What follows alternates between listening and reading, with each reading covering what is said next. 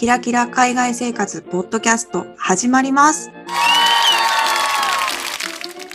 このポッドキャストは、みそじ声女のまることたまえが、非キラキラな海外での日常生活について取り留めもなくお話をする番組です。こんにちは、まるちゃん。こんにちは、たまちゃん。いやー、なんか一個ですね、どうしても、えー私の住む国の方々にですね、うんうん。質問されるけど、うまい説明ができない事柄があるんですね。それをちょっとお話ししたいんですが、はい題して、日本の家はなぜあんなに寒いのか問題。あ、寒いですね。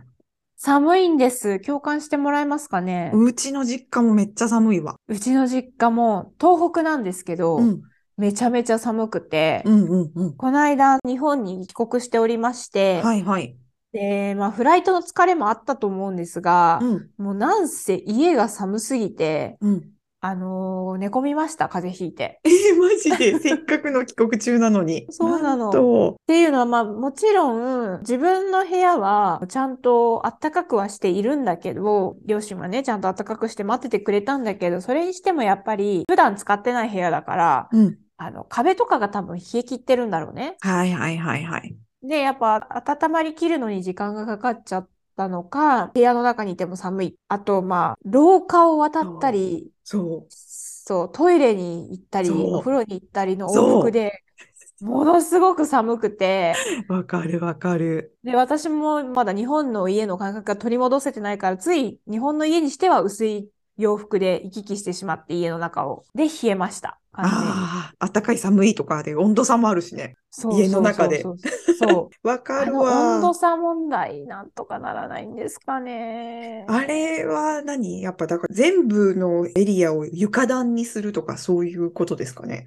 そういうことをそうしてほしいんですよね。あの、うんうんドイツもそうですし、ヨーロッパの国々、私の住んでる国も含めてなんですけれども、家ごと温めるじゃないですか。うんうん。床暖だったり、セントラルヒーティング、日本語では集中暖房って呼ぶらしいんですけど、あったかいね、温水をホースで流して、ホースじゃないな、こう 管の中を流して、うんうん。それが家中を通っていて、なんならマンション中を通っていて、うんうんで家というか建物全体があったかいみたいなね。うんうんうん。ああいうシステムはいがこちらでは普通なので、家の中で寒いところと暑いところがあって、トイレなりお風呂なりに行くのに決死の覚悟をしていかなければいけないっていう状況が、ちょっと私の住んでる国の方とか私の旦那は全く理解ができないらしくて。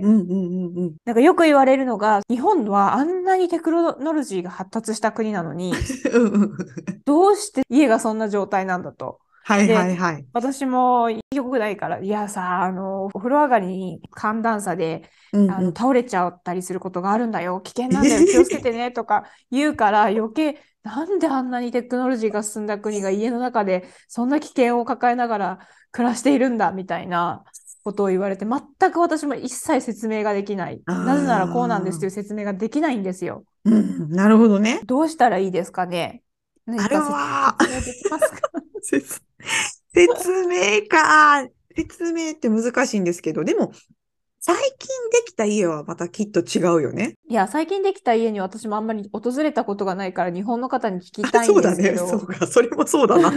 最新のなんかタワマンとかで床暖完備みたいな家だったら多分大丈そうだよね。夫なのかな、あったかいのかなって気もするけど。そのテクノロジーの話で言うとさ、うちはうん実家が古いんですけど、一軒家で、なんでリビングとかはあったかいんだけど、もううん。リビングの外出たら全てが寒いみたいな状態で、そうだよね。うん。本当にあるあるなんですけど、そのテクノロジーの話で言うと、お風呂出た瞬間に、うん。瞬時に温められるちっちゃいポータブルヒーターみたいな。うんうんのは設置っていうか、設置とは言わんか、持ってきてそこに置いてあるから、それは、うんうん。よいしょして言うならテクノロジーでちょっとカバー。でもそれ家自体のあれではないよね。違う、コンセントをつないで、ちっちゃいポータブルのストーブっていうか、まあ、多分温風が流れるんだけど、すごく早く暖かくなるっていうテクノロジーでカバーしてるよ。なるほど。まあ、うちもなんか何年か前に、あれ、なんて言うんだろう。セントラルヒーティング、グのチューブ、よく、はいはいあのヨーロッパ行ったことある方はわかると思うんですけど、オイルヒーティングじゃない？あオイルヒーティングかな？あの、そのコンセントつなげるやつだよね。あ、家にも設置したんだよね、それをあ、お風呂場に。お風呂場だけね。あ、うんお風呂場だけか。そしたら、あの、もしかしたら、ドイツとかみたいにボイラーがあって、おうん湯が循環してるとかっていうタイプのものかもしれないね。そう、だからそれで少しはマシになったんだけど、とはいえ、だからそのうん廊下、うちの構造的にお風呂の前に廊下があるから、うん。廊下がめっちゃ寒いから結局まあお風呂場はなんとか大丈夫だったとしても、うん。その後の廊下が激寒っていう。そうだよね。もう、行きたくないんだよね、お風呂に。だから。そうなの。だからさ、それで言うとさ、日本のお風呂場うん。に関しては超ハイテクじゃん。素晴らしいと思うんだけど、あの、うん浴槽が、一人分の浴槽だと、やっぱりお湯の量が少ないからすぐ冷えちゃうじゃない。だから、うんあの、外国の浴槽入ったとしてもすぐお湯が冷えちゃうから、うん。なかなか体が温まらないというこの問題を解決するために、日本のお風呂は風呂釜ごと温めるという テクノロジーを駆使してるじゃない。あれ確とか。追い炊き機能とかさ、タイマー機能とかさそうですよおね。風呂場があんなにハイテクな国は日本以外で見たことないけれども、うんうんうんうん。おっしゃる通りだ。でもせっかくそこでお風呂場で体が温まったのに、お風呂場だったり廊下だったりどうしてひまたそこで冷えてしまう、全部台無しみたいな、お風呂場のテクノロジー全部台無しみたいな、その、あれちょっと本当納得いかないし、誰にも説明できないし、誰も私にいい回答をしてくれたことがないんだけど、論理的な、論理的な理由があるわけではなさそうに感じるよね。一つ理由が私が思い浮かぶとすれば、なんかさ、人間ってさ、便利なものがあるって気づかないとさ、需要にも気づかないってところがあるじゃん。スマホが現れる前は誰もスマホが欲しいなんて思ってなかったじゃん。っ そうね。うんなるほど。ていうのと同じで、うちらもさ、だから日本の家にしか住んだことないときは、うんそれが当たり前だと思ってたから、そこに対して何の疑問も抱かなかったけど、うん。ヨーロッパの家に住むようになって初めて日本の家おかしいってなったじゃん。なんであんな寒いんだって確かにね、思わなかったもんね。そうそう。し、結局まあなんだかんだ日本って四季があって、ドイツとかみたいにうん。あの寒い期間がものすごい長いってわけじゃないから、うん。なんだかんだで冬寒いって思ってもまた春が来て、その冬の寒さを忘れるみたいなのもあるし、そうだよね。なんかそういうことなのかなとは思ったんだけど、でもこれが例えばわかんないけど、セントラルヒーティングをやるにはこのぐらいの費用がかかって、それと比べたときに、えー絶対にセントラルヒーティングをやるのはうん不益であるとか、そういうような話ではないんじゃないかなって気がしてて。だって絶対的にセントラルヒーティングがあった方が快適だし、日本ってもともとすごいお金のある国だったからさ、そこにお金をかける意味はあったと思うんだよね、と思って。なん、なんか根本的な理由があるのかな？なんかほら、それこそ、あの、海外のトイレにはウォシュレットをつけられない理由があるみたいな感じで、なんて言うんだろう。ドイツは少なくともさ、エアコンがつけるにはとても大工事がいるような、そのベースがない。だから逆に日本ではセントラルヒーティングをつけようと思うと、何かとんでもない根本的なものをやり直さないとできない何かがあるのかな。それまさに良いポイントで、ヨーロッパは逆に暑い時にうちらも思ったじゃん。なんでヨーロッパにはエアコンがないんだって。うん。まあ、ある家もあるけど、ほとんどの家がエアコンがないから、結構夏はうちら苦労したじゃん。うん。で、それで日本の家はエアコンがすぐつけられるのにって思ったっていうのと同じ話で、確かに夏の暑さをしのぐことを重視するのか、冬の寒さをしのぐことを重視するのかで家の作り方が違うってことなんだろうね。っていうのを、えー気づかされたブログがあったんですけれども、てか私たちと全く同じことを言ってるブログ記事を見つけたのね。うんうん。これ概要欄にも貼るんですけど、うんうん。ポーランドに住んでる方が書いてるブログで、はいはい。で記事のタイトルが日本ではなぜセントラルヒーティングが普及しないのか問題ですね。うん。で、ここで全く私たちと同じことを書いてて、やっぱりこの方もポーランド人のご家族に日本のことをディスられまくってると。家が寒い問題で。うんうん。で、そのところに専門家みたいな人からコメントがたくさん来てて、そのコメントも込みですごい面白かったんだけど、ええうん。やっぱ日本って気密性が低いんだって、日本の家って。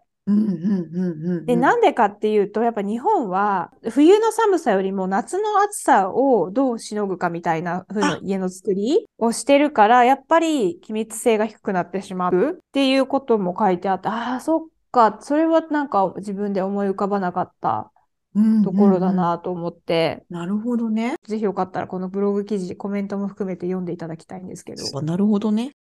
たまちゃん、たまちゃん。はい、まるちゃん。先日、日本の家なんで寒いのっていう話をしたじゃないですか。で、うん私たちの実家はそれぞれ古いから寒いうんうん。のかなと、新しい家はどうなんだ、日本のっていう話をしたので、ふとね、うん思い出したんですけど、私、友達で、ここ数年の間に新築建てた友達いたなと思い出しまして、お、大阪でですか？大阪で、大阪です、はいはいはい大阪です。はいちょっと聞いてみました。どうなの？新しい家って寒いの？っていうのを聞いてみたんです。おおいいですね。うんうん。そしたら、回答がですね、こんな感じでございまして、一お応、断熱材を入れているから、割と暖かい方だという方ほうほうほうほう。ことで、あ、やっぱそうなんだ。うん。だけど、まあ、高断熱材ではないから、暖房をつけてない部屋とかは、あの、普通に寒く感じるとはあ。いうことだったんです。り家全体を温めるっていう感覚はやはりないっていう理解やはりい。ない。そう。で、ちなみにね、家建てたの確か2019うん年だと思います。の初めぐらいだった気がする。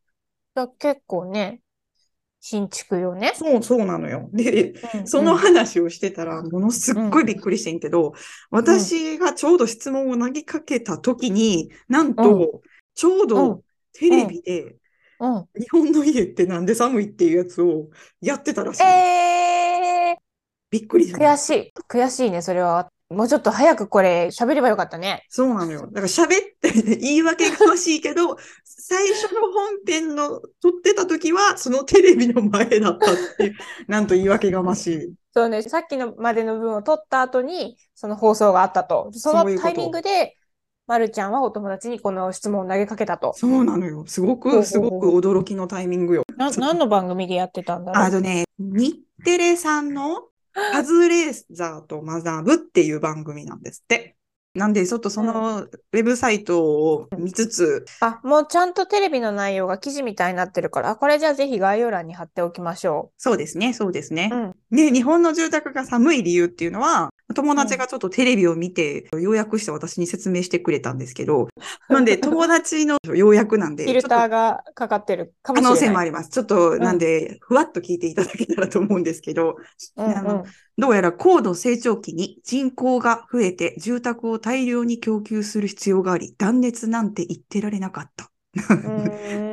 友達口調ですね。はい。で、そもそもエアコンのない時代から冬の寒さより夏をいかに涼しく過ごすかを優先して考えられたから、湿気や通気性を良くするように考えられた名残の住宅が、っていうことで寒いということらしいですよ。うーん今、日本の住宅の3割は断熱材なし、4割は少しだけ断熱材あり、合わせると7割は断熱が弱いみたいとえ、いう。3割が断熱材なしで？なし、それ、それすごいね。で、4割が少しだけ、少しだけ。少しだけって面白いね。えー、なるほど、なるほど。そうだね。だから、うんいくら暖房で温めても効率が悪いってことだね。うんうんうん。そういう状態。まあお金をね、きっとそのかければ結局断熱材をガンガンに入れた暖かい家はできるんだろうけど、まうんあ新しい家だからといって絶対暖かいっていうわけじゃないってことだよね。なるほど、なるほど。なんか結構さ、そのテレビ番組の記事にも詳しく内容書いてあったよね。2025年4月からは、等級4以上でないと、新しく家を建てることはできなくなる。レベルが高い断熱材を入れないと建てられないってことだから、イエーイ、なるほど。え、じゃあ2025年結構変わり目なんだね。日本の住宅業界の。そうだよね。家、家建てるのにさ、お金かかるってことだよね。今まで以上に。あとね、その私の友達が言っててね、ほんまかいなと思ったのが、イギリス、ドイツ、アメリカは室内温度が18度未満の家は法律違反で、イギリスは賃貸で貸すこともできないっていうふうに 言う友達うがんうん。って書いてあるんだけどさ、そんなことはあったっけ、そんなことあお、ったっけ？お恥ずかしながら、え、そうなんだ、知らなかったってなったけど、どあの、その後私たち調べたんだよね。本当にドイツとかイギリスでそういうことがあるのかって。う、うん、で、そしたら本当のようで、でもよく考えたら当たり前かって思っちゃった。そう、そうね。そうだよな。確かに。言われてみれば、18度以下にしかならない。どうにもこうにも18度以上にならないっていうのはやばいもんね。そうそうそう。だから、まあ、よくある問題では、そのセントラルヒーティングが動かない、なんか壊れてるとかいうのは、まあよく聞く問題で、それでなんか大家さんとトラブってるっていうのはうんうん聞くんだけど、逆に言うと、セントラルヒーティングがちゃんと動く状態でなきゃいけないっていうのは、大家さんが最低限、うんうん。その貸してる相手に対して保証しなきゃいけないことだから、こういうふうに揉めてるっていうことで、うんうんうん。私もまあいろいろ変な大家さんとかいろいろいたけど、あ、確かにセントラルヒーティングがどうにもこうにも動かなくて、うん。家が18度以上にならないみたいな状態は、うん。ほぼなかったと思う。一瞬あったとしても、絶対大家さんに文句とか言って直してもらったりして、ちゃんと18度以上の環境を維持できてたとは思うんだようね。私はトラブルがないように、大家さんが定期的にちゃんとメンテナンスの予約を勝手に、勝手に入れてくれてるから、最低限のところを守らないといけないように、大家さんが努力してくれてるっていうのは、この話を聞いて、そういう意味があったんだなっていうのは思ったりはする。そうだよね。うん。で、なんか、まるちゃんと一緒に調べてて、例えばドイツの法律で、えー6時から24時の間のそれぞれの部部屋うんの最低温度っていうのが定められていて、で、えー例えば、リビングルームだったら20度、うん。キッチンだったら20度、で、寝室だったら18度っていうのが決まってて、うん。で、面白いのが、やっぱり浴室、うん浴室の最低温度っていうのも決まってて、うん。えー一番高いね、22度っていうふうに決まってるわけよ。だからそれを考えると、じゃあもし私の実家がドイツに存在していたとするならば、うんあ、でも私の実家は最近、まあそっか、ちょっとヒーターをね、設定したから、まあ確かうちの実家よ22度あ、そっか。ごめんなさいね。じゃあちょっと申し訳ないんですけど、まるちゃんの実家を例 に出させていただくと、うんうん。えーヒータヒーターね、一応置いてはいるー、けど。高速ヒーターみたいなの置いてはいるけれど、うんそれは家の中にせなかったわけでしょ？ないないない。だからその状態で家を明け渡されるわけでしょ？そうだから、あまるちゃんの実家が、えードイツにあったならば、多分、えー真冬の6時から24時の間、22度という最低気温を維持できないよね。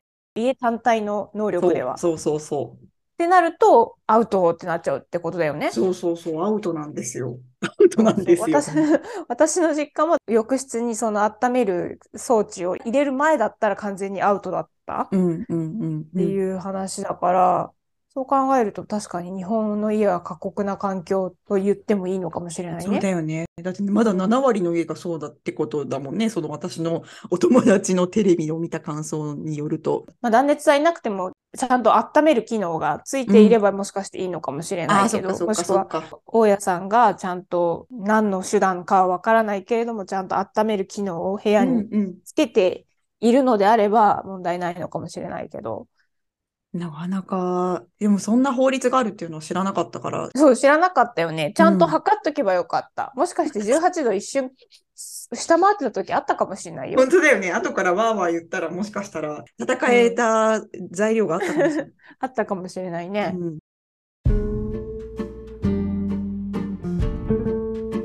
はい、そんな感じでですね、皆さんのお家の温まり具合とか、寒さ具合とか、えー夏の快適さ具合とか、もしよかったらお話を共有していただければ嬉しいです。